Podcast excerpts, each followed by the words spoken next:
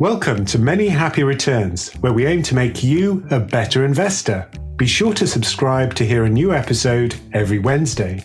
I'm Ramin. And I'm Michael. This week, we look at big tech and the wild swings in their stock prices over the past week as they reported quarterly earnings. We're going to look at why the price moves have been so extreme and what the future holds for these modern industrial giants. And then later in the show, I ask the dumb question of the week Why do companies even care about their stock price? And how does the company benefit from the price going up? So, before we get into it, I thought we'd just reflect on the last couple of weeks. We put a couple of polls up on YouTube, and over 2,000 of you voted. So, that's incredible and a pretty good sample size, I would say. Um, the first poll was asking, Are we in a stock market bubble? And 65% of you said yes. And then the second poll was looking at which factor do you think will outperform over the next 12 months? And 46% said value, which was the top performer. And the next was quality at 27%, and the others all around 10%. Uh, any issues with that, Ramin? Seems to make sense. People kind of think, yeah, we're in a bit of a bubble, and therefore I'm going to go for value. And value's underperformed for so long, so maybe this is its time to finally appear in the sunshine blinking.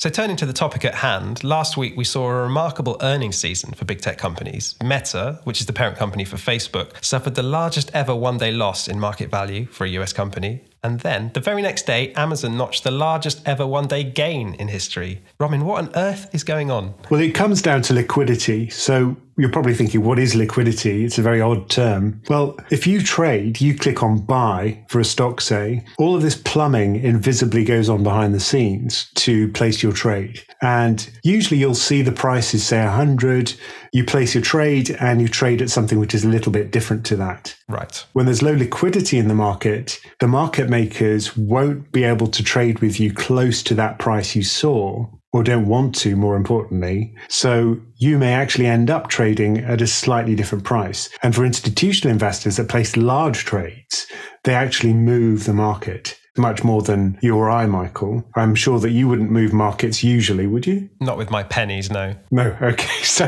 same here. I mean, I, I don't trade in big sizes ever. So I think for institutional investors, this is terrifying because if they can't trade large sizes without moving the market, then they have to worry about how they actually execute these trades. And if, if they are going to try and sell, for example, they may not be able to execute at a reasonable price. And they have to actually space out the trade over a number of days. So everyone was running for the exit at the same time, and the market makers just didn't want to give a good price. Is that what you're saying? Because they pull back from the market. If they trade close to that mid market price, they're taking the risk that they'll end up holding stock as it's tanking. Right. So that's not what they want. So they step back and lower the price at which they're willing to buy your sell order. And that's because they're nervous. If people are worried about increasing interest rates, they're worried about earnings being weak, then they won't take that risk. And market makers are key to the system. They really provide the plumbing which makes equity markets work. So, what I understand market makers to be is that by legislation, they have to trade with you, but they can set whatever price they want. So, they don't have a choice when to trade, but they choose the price at which they trade. Whereas you choose when you want to trade, but you can't choose the price. Damn. I used to I used to laugh when I was on the investment banking side. There was a chap who, whenever people said, "I want to buy this stock at this price," he'd say, "So do I, mate. So do I." Did he last long? no, unfortunately, he soon disappeared. Yeah.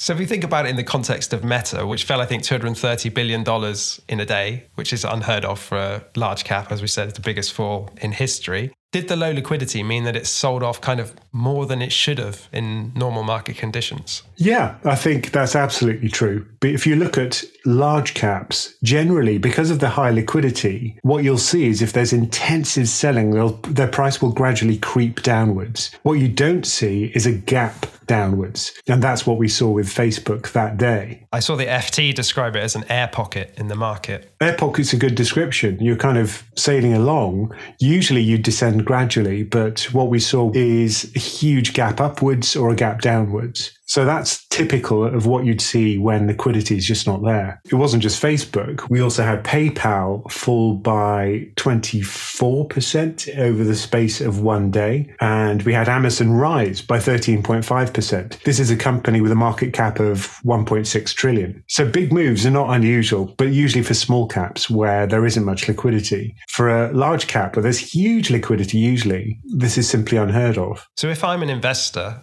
which I sometimes pretend to be. And I'm looking at this and I'm thinking, oh, maybe Meta went down more than it should have because of low liquidity. If I go in now and then liquidity returns, will it not rise kind of by default? Possible, but I think many of these air pockets simply put us where we would have got just more quickly. Right. Okay, that makes sense. So let's take a look at the specifics of Meta and Facebook and why that company fell. So I think the main story coming out of the earnings was that it was the first ever quarter on record where they lost daily active users, only slightly. So their daily active users around 2 billion and it dropped very, very slightly, like a percentage point. But that's potentially a turning point for the company, right? Where it's no longer a growth story and it's plateaued. And this is a problem with any huge mega cap tech company, which is there are only so many people that it can sell its stuff to. And once you've reached 2 billion users, well, where are you going to go from there? it's not going to be the case that everyone on the planet is going to log into a particular platform every day. So I think that was one of the problems. It's a miss on people actually logging into the site every day. And that does seem to have peaked. And if that's the case, and it's not young people who are doing this, it's generally older people, such as myself, who, who use yeah, Facebook. I'm on TikTok and stuff, right? I'm not. Yeah, absolutely. so actually, I don't use Facebook much myself. But the point is that it actually beat on revenue. So the earnings weren't that bad. The expectation was that they'd earn $3.84 in earnings. They actually earned $3.67. So it wasn't an absolutely huge miss. I think where it changed though was the guidance going forward. So I think they're looking at single digit growth they're forecasting for the first three months of 2022. Whereas, you know, this time last year they did 48% growth. So that's a big step change. So I actually tweeted about this. I said it was the most expensive sentence in history. And what they said is we expect our year over year growth in the first quarter to be impacted by headwinds to both impression and price growth. So 22 words on the earnings call. The price of the company fell in the after hours market by 18.3%. So that's roughly $7 billion per word. So I think that's the most expensive sentence in history. Good work, CFO. Can you imagine how they must have felt? And of course, people say that Zuckerberg wept in one of the meetings that they had the next day. And you can understand why. No, he doesn't feel human emotions, Ramin.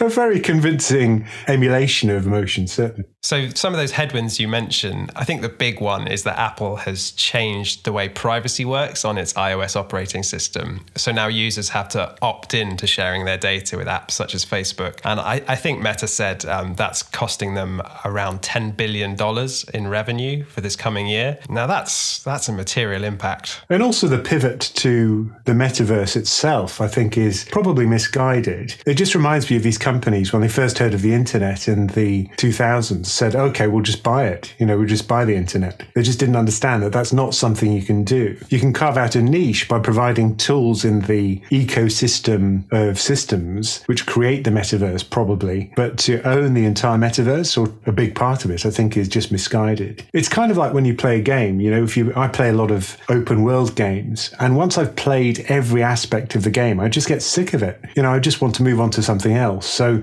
if there was a metaverse where you had to log log into it every day to do your shopping, to talk to your friends. I'm not sure I'd want that. You know, if there was something new that came along that was slightly different and maybe a bit better, then I just ditch it. Yeah, I think it's hard for a company to build what Warren Buffett might call a moat in something like the metaverse. And I think it's hard in social media generally. It seems to me that what we're seeing now with TikTok is that each generation wants its own social network because fundamentally you don't want to be on the same platform as your parents, right? Yeah, you don't want to meet your parents on there, for goodness sake.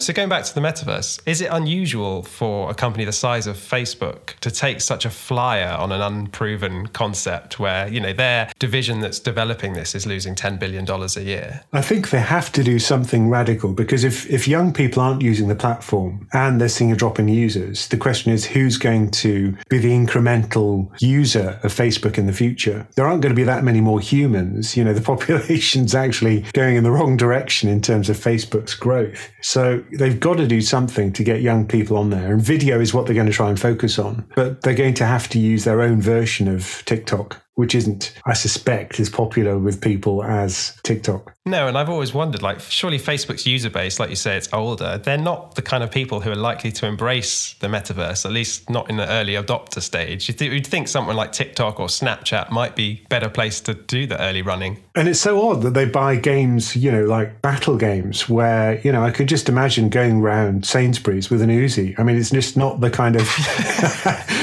I'm not. I'm not sure they sit very well together. I mean, I guess fundamentally, I'm not completely convinced the metaverse is going to be this game changer for the world and replace the internet in some ways. But then maybe uh, we'll look back on that comment and think, oh, it's like the person at IBM who supposedly said the world's only going to need five computers. Didn't really say it, but everyone thinks he did. Yeah, I think I think that we will never be able to actually say what it is before it actually takes off and evolves. But generally, it's not one company that does it. Usually, it's some kind of emergent process which creates the thing. I don't think anyone could have seen how the internet looks today and had some kind of reasonable description of it, say 40 years ago, because it has evolved evolved based on people's tastes and also what technologies were possible. You know, I think many of the ideas that have actually come to dominate the internet have not been the ones that anyone would have predicted. So similarly, I think it's silly actually trying to predict these web trends and trying to predict what the metaverse would look like. I mean, so far, it, when I've seen clips of it, it just looks like a lot of soulless avatars just standing around listening to sort of teen pop music. And the fact is, you know, a lot of the broadband's quite glitchy, certainly in the UK and in many other countries around the world. So you'd have this kind of not very immersive experience. You'd have to wear those funny goggles and look like an idiot. So I think those are the problems. You know, I, I just don't think wearing goggles is very comfortable or something that you'd be willing to do for long periods of time. I mean, it's interesting that a lot of the big tech companies seem to be going in this direction. So Microsoft with HoloLens, obviously Meta. I think Apple is rumored to be launching a headset sometime in the next year or two. So it's clearly on all their minds. But the actual interface to make it immersive, I think that's going to be uh, quite difficult to create. I mean, the scary one is from Elon Musk, who's creating Neuralink, where it would actually interface with your brain. So you wouldn't have to wear goggles. It would literally be plumbed into your cortex. I'm not sure I'd like Elon Musk crawling around inside my prefrontal cortex. Surely that's a long way off being sort of rolled out for mass adoption. Oh yeah, yeah. But I mean, that's the that's the goal, presumably. It's not just for medical applications, it would be for better human computer interfaces. I mean, we're on the verge of sort of building a dystopia. I mean, which of the big companies' dystopia would you like to live in most, do you think? McDonald's, I think. the Ronald McDonald metaverse. I would love it. It would be my happy place. So, in terms of Meta, their future prospects are really tied to the metaverse, then. I mean, they've got other headwinds. The competition from TikTok is the obvious one they mentioned, and also a public perception problem. I think no one loves Facebook, right? In the way that, you know, Apple has a lot of people that love it, some people that hate it, but a lot of fanboys. Facebook doesn't have that, does it? No, and I think the whole business model of selling customer data or marketing based on data comes with its own pushback. There's a kind of natural resistance to that from large groups of people. And you don't have to be particularly privacy minded to object to it. And it was spooky, some of the advertisements that you'd see. You'd go from one platform to another, and then based on what you looked at on the other platform, it would start suggesting things. And that was kind of spooky. And I, I don't think people like that. No, I mean, it's kind of a bit of a cliche now, isn't it, to say you are not Facebook's customer, the advertiser is the customer, you are the product. Yeah, yeah, yeah. I think I think people just don't like it. And I think they're going to have to change that perception. And there has to be some kind of privacy control that many countries are probably going to impose on Facebook. And that's going to be a headwind for many of these companies which try to have a global footprint. I think regulators are now really scrutinizing big tech, aren't they? Both in America, Europe, um, and the rest of the world. Um, and it comes from several angles. So we've got this sort of antitrust angle where you could argue that many of these platforms are effective monopolies. And I think the problem is that they're such big companies. They've been so successful and they've grown so much, you know, because of the fact they could grow earnings globally. Based on products which are really good. You know, I mean, it's not because they're bad products. It's because they've created a kind of monopoly because they've produced good products. But I think the problem is that many indices are now heavily dependent on these companies because they've been so successful. And mega cap tech, for example, at one point, it was about half of the NASDAQ in the US. That's less now because of the fall. And that's how these concentrations always end, which is that the companies which have really dominated start to crash. And that's the unpleasant side effect of huge concentration. I mean, I read some research from Goldman Sachs which said that the higher concentration goes in an index, the lower the likely future returns are. Yeah, and I saw other notes which said that that's how they usually end, right? This is the way concentration usually ends. And if you look back 100 years, if you look at the composition of the UK market, the US market, can you guess what the really exciting new tech was in 1900, Michael? The motor car. Railways. of course.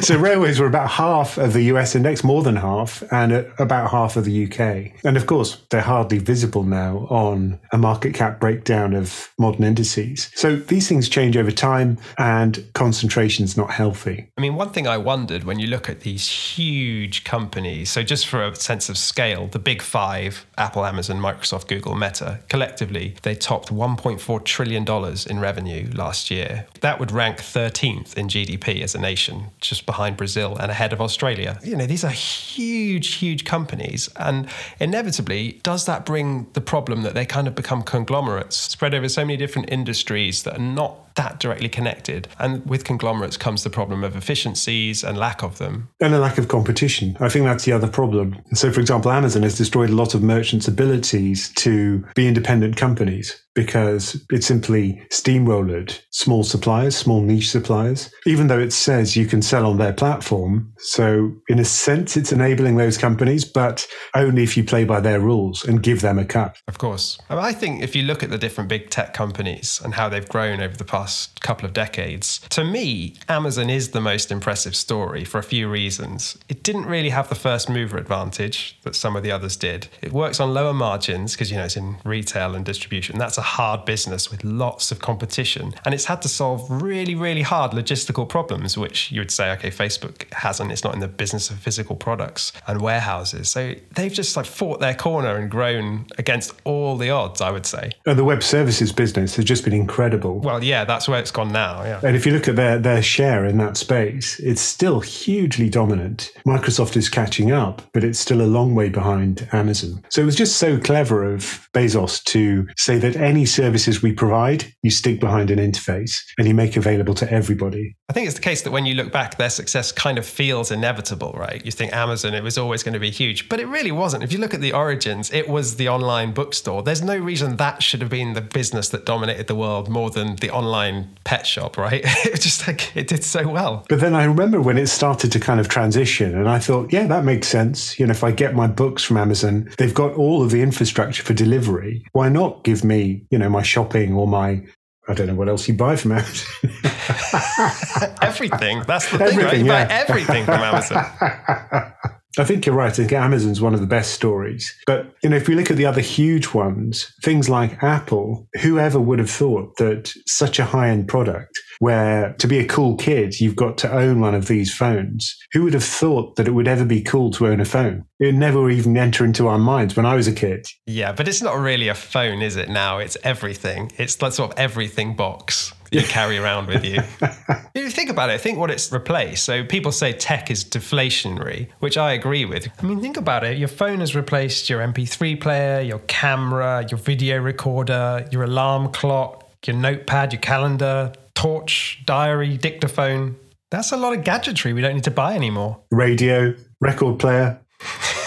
record player. Is that what they call it when you listen to the hit parade? Yeah, exactly. yeah, I think you. I think you're right. And GPS, like everything, right? Yeah, every aspect of your life is effectively run by the mobile phone. Looking at Apple, it makes me wonder, like, how much bigger can these companies realistically get? So I looked at on Bloomberg, and Apple's market cap is forty percent higher than the entire energy sector in the US. And that seems crazy. And if you look at Tesla, it's so much bigger than all the other car manufacturers, many of them put together. And when it falls, you measure its fall in terms of Volkswagen market caps. Yeah. It fell by one Volkswagen today. I mean, that's the thing with the Facebook fall, right? I think it fell $232 billion in a day. It fell by one Netflix. Yeah, so that, in sort of order of magnitude, that's like a Netflix going bust from the NASDAQ, right? It's huge. And many big fund managers like Fundsmith had huge allocations to PayPal and Facebook. So I think that was a big shock for them. Certainly took a big dent out of their fund. Yeah, I think we'll see a lot of active managers have been on the wrong side of some of these trends. Because tech was trending upwards. So if you weren't heavily tilted towards US tech and these mega caps, you'd underperform. So many of them actually caved in and tilted to become more NASDAQ y just in time for the thing to turn around. So they must be feeling pretty bad right now, I'm suspecting. Yeah, and is this just another defense of why, probably for most people, you just want the broadest index possible? Yeah, and it's interesting. This is another example where people who do have diversified exposure could just look at the Facebook tumble and not really be affected by it. The broad indices didn't fall much that day. But if you do have a concentrated portfolio like that of Fundsmith or even a NASDAQ, it certainly took a big chunk out. And going back to the future of big tech, so we touched on regulation and antitrust. I think that is probably the biggest area they're going to have to fight in. So I was reading yesterday that Facebook, I mean, it's probably just a sort of bluff, but they were saying, oh, we might have to pull out of Europe if the EU regulates on, you know, restricting our data transfers to the US. But would many people weep at the exit of Facebook? Yeah, yeah. Facebook's pulling out. Oh no. Anyway. I think if, if uh, if Apple pulled out, that would be much worse. Or because you know people love their iPhones, whereas very few people love Facebook. But that's the thing. These companies, right, are too big. Well, maybe too big to fail, but just too big to sort of rely on. They're public utilities now. If Apple just disappeared tomorrow, what would we do? I wouldn't be able to communicate with anyone. I'm all in on Apple's ecosystem. Oh, no, I'd be fine because I'm on Android. Oh, really? I thought you were on Ubuntu or some nonsense. Yeah, of course. I use Linux. I use open source software as much as I can. But uh, that's why I like Android because it's built on open source tech.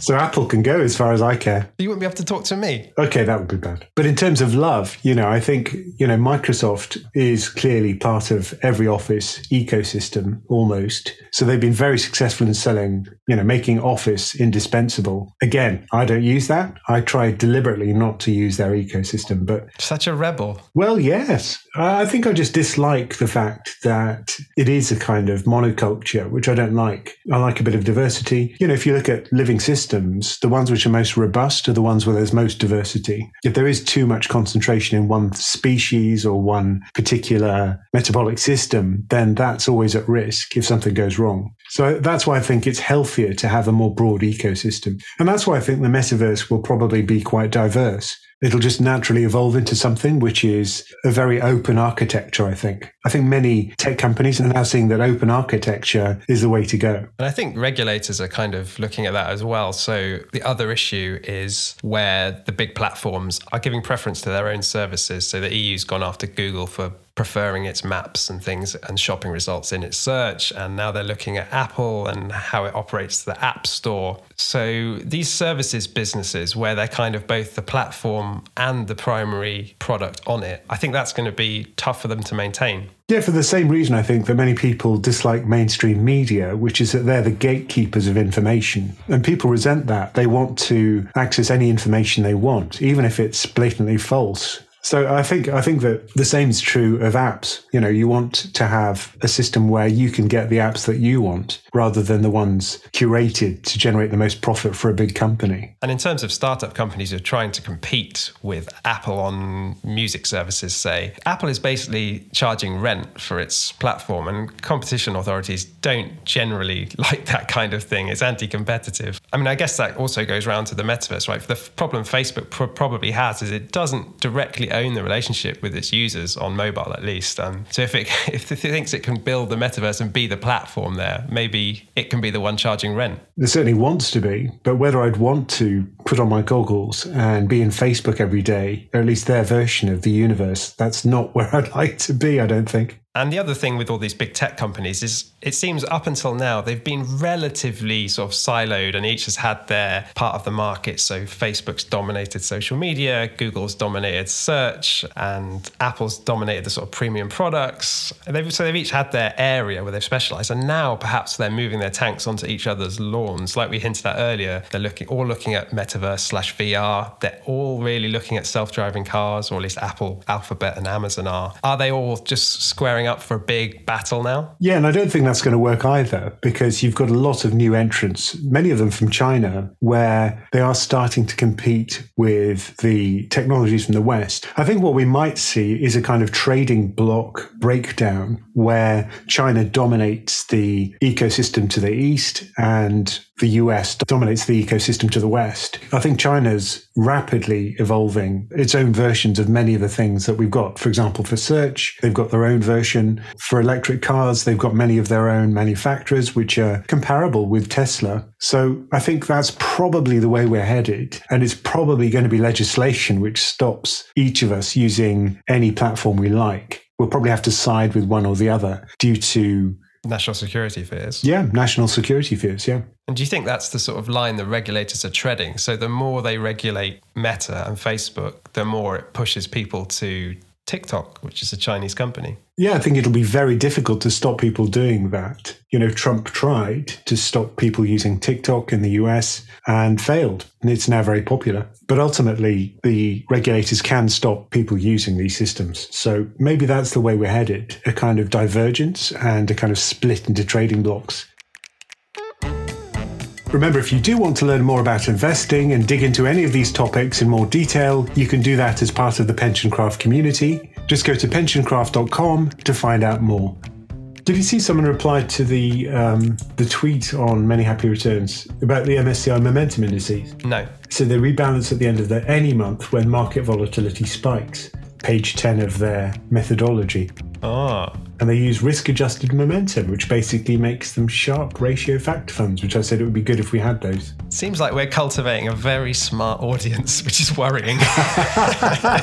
You're going to be held to account now. I know. At least I'm the dumb one. Yeah, well. so am I, unfortunately.